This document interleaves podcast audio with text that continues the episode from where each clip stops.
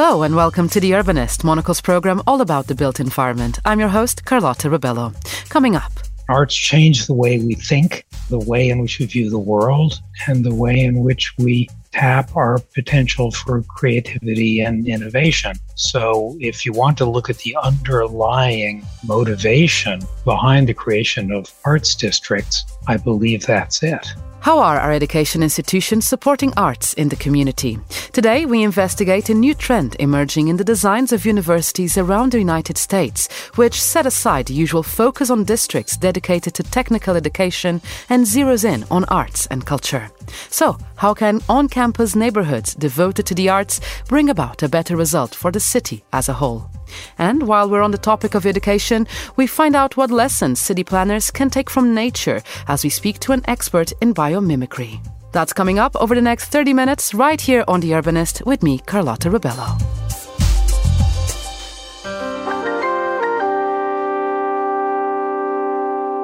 So, welcome to this week's program. So called innovation districts have been all the rage on university campuses across the United States over the past few years. These areas focus on STEM subjects and the technical side of education, but can often provide little to the wider communities around them. One trend that is starting to pick up steam in the US is the Arts District, dedicated to culture with theaters, art galleries, and performing art spaces. These not only offer facilities for education, but allow the general public to participate too, and as such, they're igniting the cultural communities in surrounding urban areas.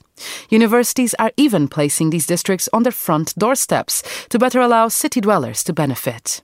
Well, earlier, this show's regular host, Andrew Tuck, caught up with Graham Wyatt, a partner at Robert A.M. Stern Architects, who directs the design of academic buildings, campus plans, and corporate headquarters around the world. Andrew began by asking Graham to tell us a little about the growing trend for art districts and the shift that has occurred in the way we view the art sector.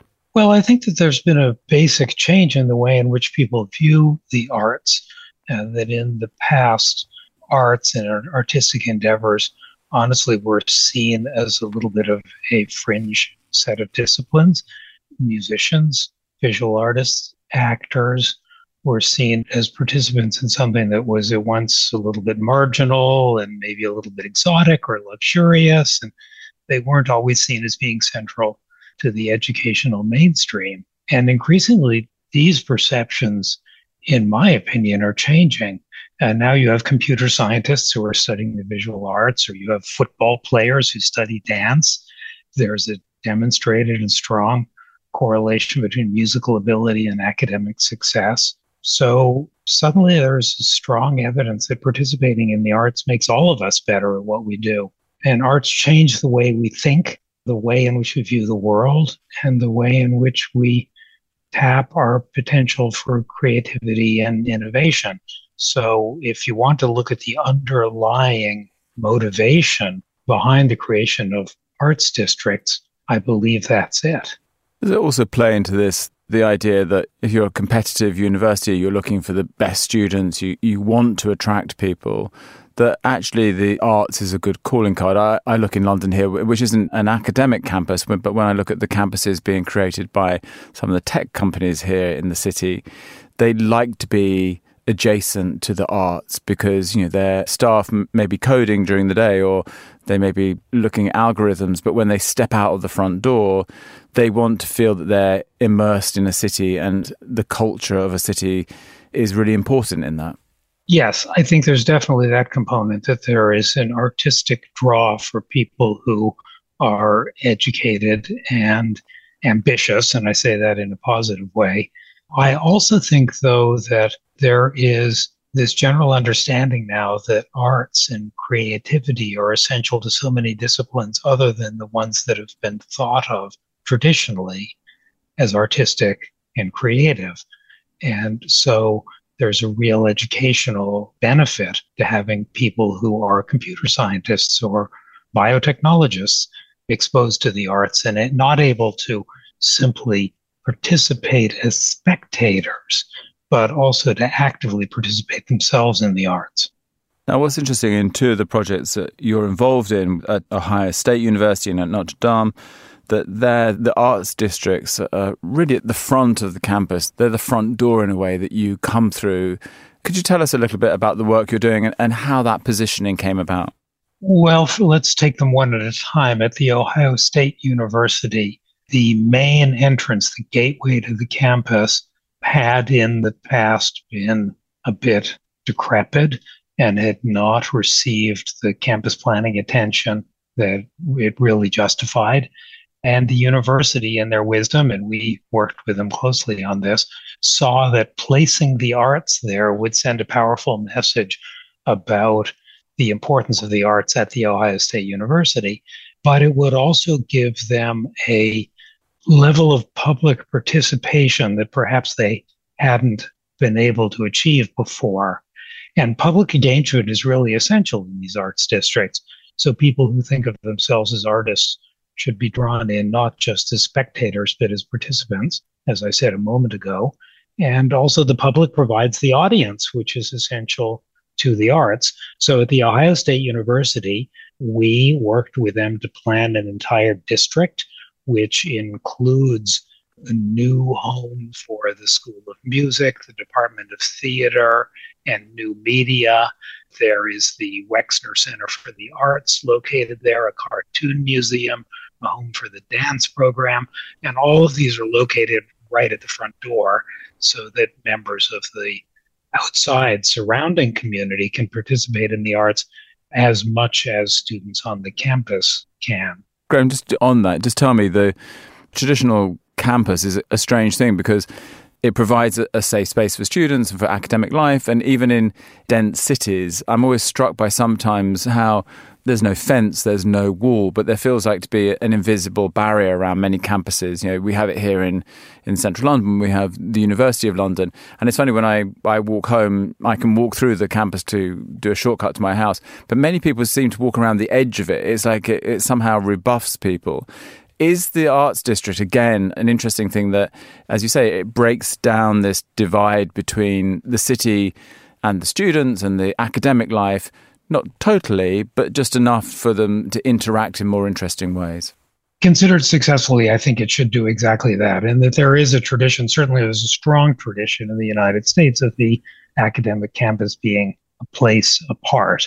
Some of the earliest campuses, University of Virginia, was founded by Thomas Jefferson, or Harvard, specifically moved out of the city to protect their students from the evils of urban living and they were seen as places apart. Campus means field, and it was a term that was first applied to an academic campus in North America. So there's a strong tradition of the campus being separate and being walled, and arts districts are fighting against that, I think, in a very positive way to bring members of the surrounding community onto the campus, to get students off campus, and to have them interact and meet each other around the arts. And tell me, where does that push and pull come from? Do you think it's from the student body itself? Do you think it's from the city that doesn't want to see the campus set apart? What what are the, the social shifts that are happening that's encouraging people to blur the edges around the campus, as it were? I think it comes from both sides, but I think specifically in the arts, it really does come from the need to have an audience and to have broad public participation. You're not successful as an artist unless you're engaging people in the thought process of what you do in the performance or in the sculpture or the painting. So that surrounding community is essential to the work that you're doing. And tell me, with the people who now come and call to see you, you've worked on numerous academic projects across your career of different scales and all across the country apart from the, the shift towards the arts, how are you seeing the demands of campuses changing? Well, there is a far greater pressure towards specificity in building design that used to be that a university could be housed in a single building. And again, in the United States, there's a strong tradition of Old Main. Old Main was the main building, single campus building that had classrooms and maybe some laboratories, and students lived there, and it was all in a single building. And now that's quite changed, and there are residence halls that are separate from administrative buildings, that are separate from classroom buildings, and there's a huge distinction between science buildings and buildings for the humanities. So there is this great pressure for specificity. What that tends to do is that it tends to silo people so that scientists end up being with scientists and people in the humanities end up being with people in the humanities. And arts districts, if they're properly considered, help to break all of that down. It's interesting because, again, I come back to examples I'm seeing in cities when I travel around that life sciences or science parks in the past were often on greenfield sites erected way out of town. They're also coming into town these days again because the scientists don't want to be dislocated from the the life of a city. So, what's the priority? What's the pecking order when people come to you now? Because I'm sure that many of these people have innovation districts, they have life sciences, they have the arts. How do people decide what's at the front of their campus? What is the calling card to the city? Well, first, I should say that we're very lucky that we work in all of these various different building types. So we really do see each of them, and we have a sense as a result of that of how they can interrelate with each other. And so, one of the things that we are seeing that we've touched on already is the placing the arts at the front door. The other thing that we're definitely seeing is mixed use developments at the front door. So the main entrance to a campus is blurring that campus edge distinction that you spoke about a moment ago, and that there will be some private sector functions that are accommodated there in the same way that there will be academic and teaching and learning functions. So there would be shops and restaurants and food and beverage and hotels along with classrooms and studios and performance venues. That kind of dynamism that comes from that kind of mix is seen as being really beneficial. Graham Wyatt there in conversation with Andrew Tuck. Up next, we look at the design and planning lessons we can get from nature. Stay with us.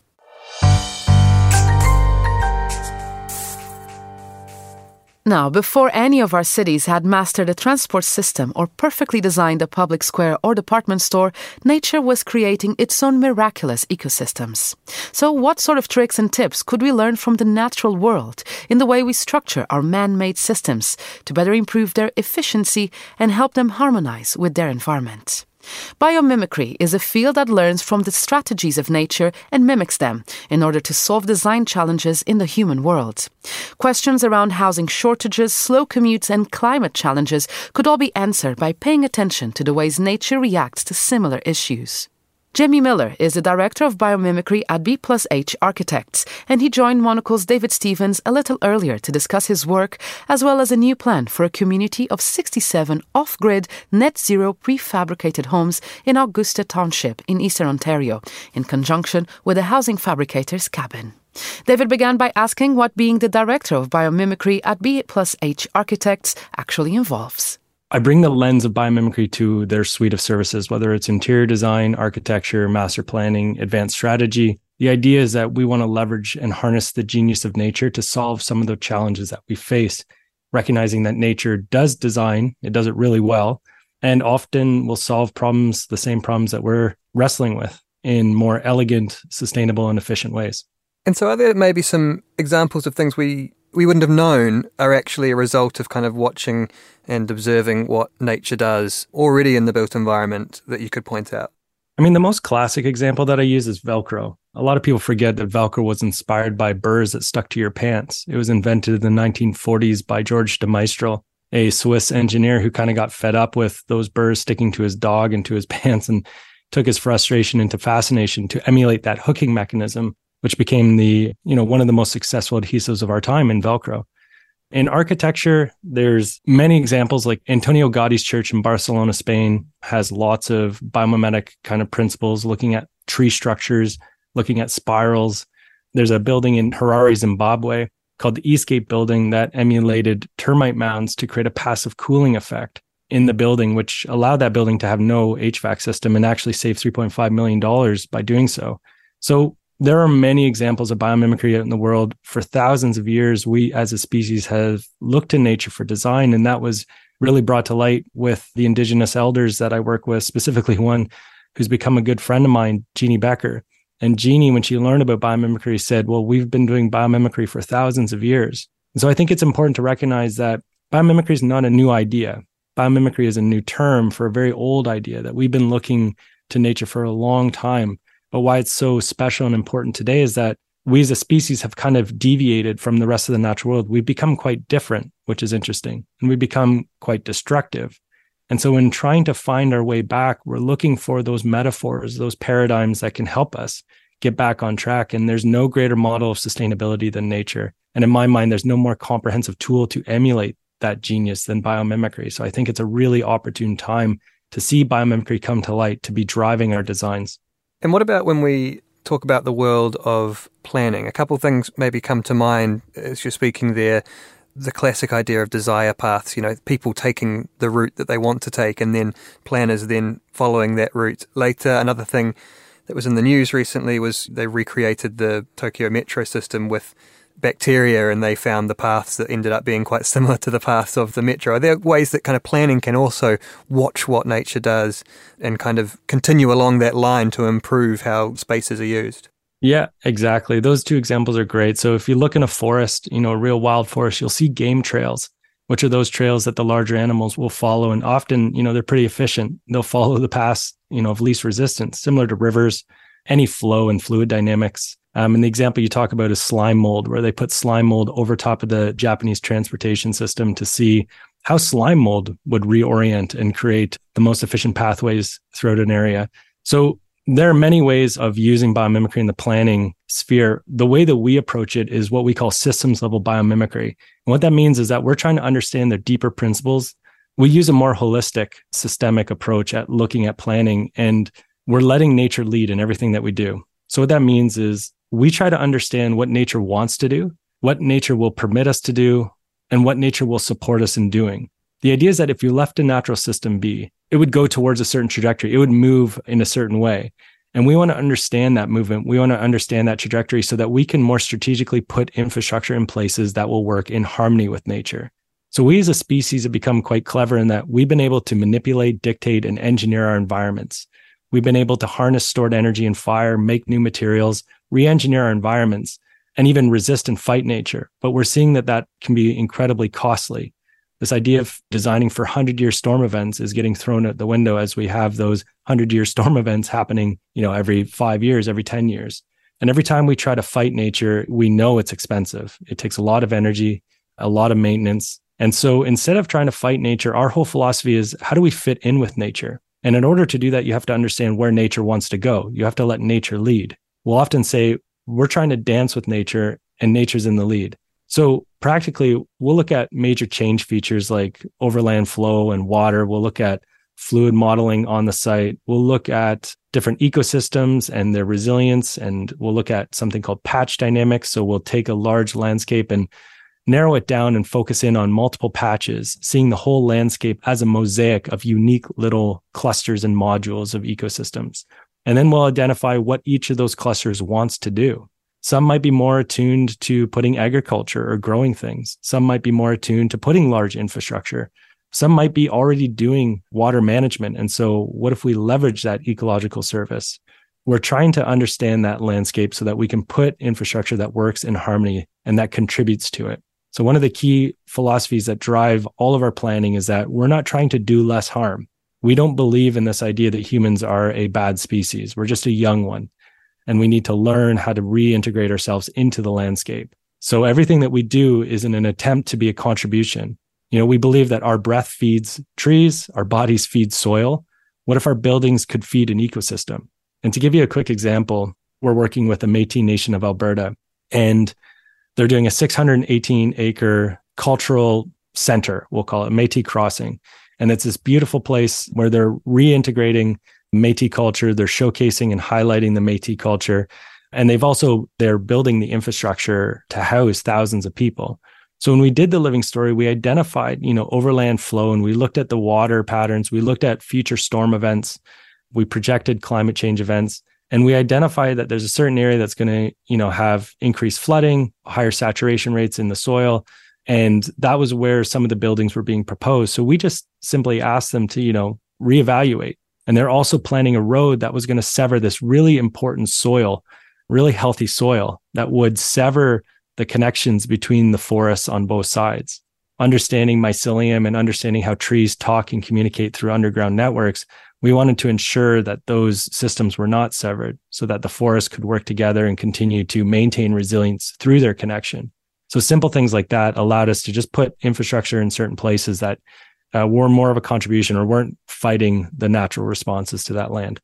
One of the examples of us being a, a, young species who's kind of learning as we go is that the human species can't quite seem to house people particularly well. And that side of things brings me on to a, a project you're doing in Augusta. Can you tell us a little bit about that project?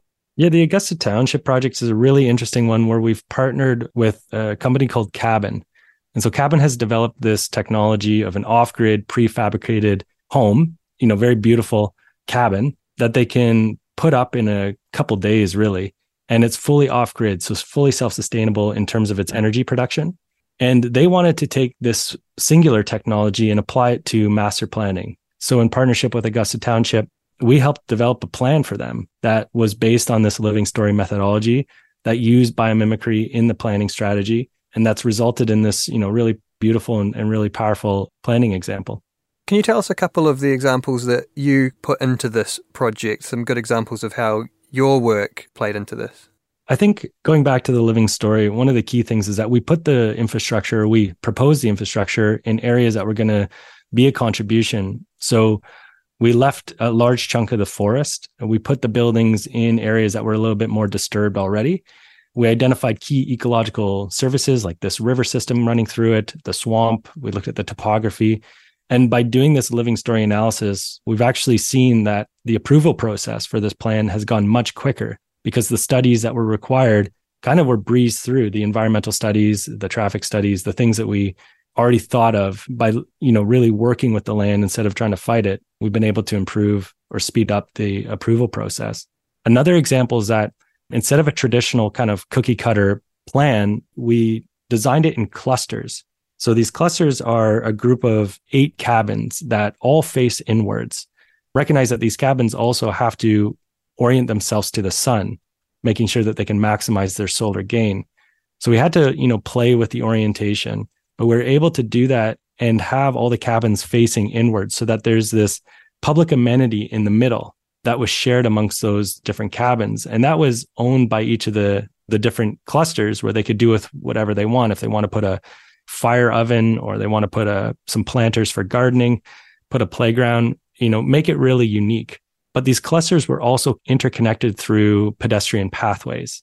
So there's multiple clusters and we really, you know, we're inspired by ants. Ants are incredibly resilient and yet they have no hierarchy. There's no one ant telling the rest of the ants what to do. And part of their resilience actually comes from communication.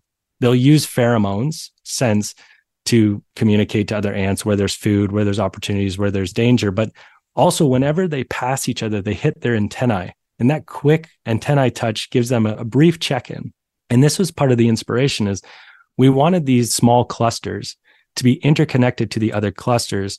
And we connected them through this pedestrian pathway, this open space, so that you can have these collision centers. So you can walk through and connect with the other clusters, the other neighbors, have a check in point, make sure everyone's good. But we're really trying to emulate that ant resiliency. We wanted these communities to be socially, economically, and ecologically resilient. And a part of that is through this communication. And this whole site is pedestrian friendly.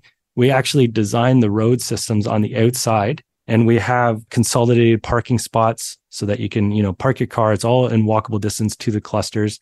Each cluster has their own you know unique parking but the idea is to make this pedestrian friendly so that you have these connection points. Right you're almost designing for chance. You're trying to make these chance moments happen so that people can share information or can share goods or advice or anything like that. You're trying to make sure that people cross paths so that they can kind of get this information across. Is that right that's correct. And a part of the cluster is that nature maintains resilience through decentralization and redundancy. So each of these clusters can, you know, have their own food production, they have their own energy generation because all of the cabins are collecting solar energy. You know, they have their own unique values, but they're all interconnected. Just like nature is a mosaic of patches, like I said, each patch is unique, but it's all interconnected and working together in this beautiful harmony. And maybe finally, you know, we look at this as tackling the housing crisis. Do you think there's lessons here that can be taught to really dense urban centres and urban centres that are maybe dealing with homelessness and things like that? Are there some lessons you're hoping that can go a bit further than this specific application?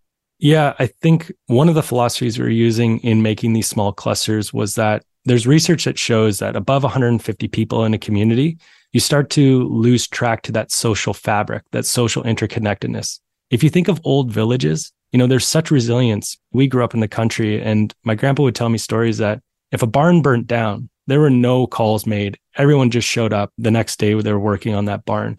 And that's in large part because these small villages were not so dense, not so overly populated that you knew what was going on. So this is part of the philosophy that we are bringing is that these smaller clusters allow you to know what's going on so that if something bad happens, you're quick to respond, you know what's going on. And the more we densify, the more we lose that. You know, in these dense cities, you start to lose that connection, that social fabric with the larger community. It's almost too much for our brains to handle because it's so much complexity. There's so much to worry about. And it actually inadvertently makes us think more about ourselves and turns us inwards.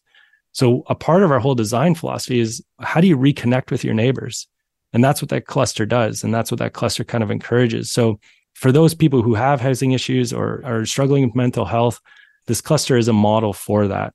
I mean, I'll talk to the technology as well. The cabin team has figured out a way of manufacturing these using all local materials, using local labor. They can package it up in a shipping container and build it quite quickly, which has really improved the economic efficiencies of these, made these beautiful homes very affordable. The other thing too is that, you know, in affordability and affordable housing, part of the problem is having these diversity of rooms or technologies and making sure that there's access to the same things to everyone. So there isn't this created hierarchy and jealousy or or this infighting. So cabin has done a great job in their technology to make sure that every single model whether it's a one bedroom to a four bedroom has all the same amenities all the same technologies and is manufactured with that efficiency the other thing about our plan though is we also created enough space for each lot to have additional rental units or affordable rental units so that you can have a backyard bachelor cabin or one bedroom cabin. We also designed it so that there were community cabins, which were owned by nobody that you could rent out if you have grandparents coming or if you have somebody that needs to stay for a little while. These community cabins are these amenities that were publicly owned and available to multiple people. So those are some of the strategies we started to think about incorporate for affordability including cabins technology, which has started to play with the affordability and, and improving housing prices by improving the process of housing construction. Jamie Miller from B plus H Architect speaking there with Monocle's David Stevens. And that's all for this week's episode of The Urbanist. For more from the world of urbanism, sign up to the podcast to get new episodes every week and subscribe to Monocle magazine at monocle.com. You can also join us from August 31st in Munich for Monocle's annual Quality of Life conference. This year's edition has a special focus on topics relevant to our urban environment, and you can view the program and secure your ticket by heading over to conference.monocle.com. Today's show was produced by me, Carlotta Rebello, and by David Stevens, and David also edited the show. To play you out this week, here's a cinematic orchestra with lessons. Thank you for listening, City Lovers.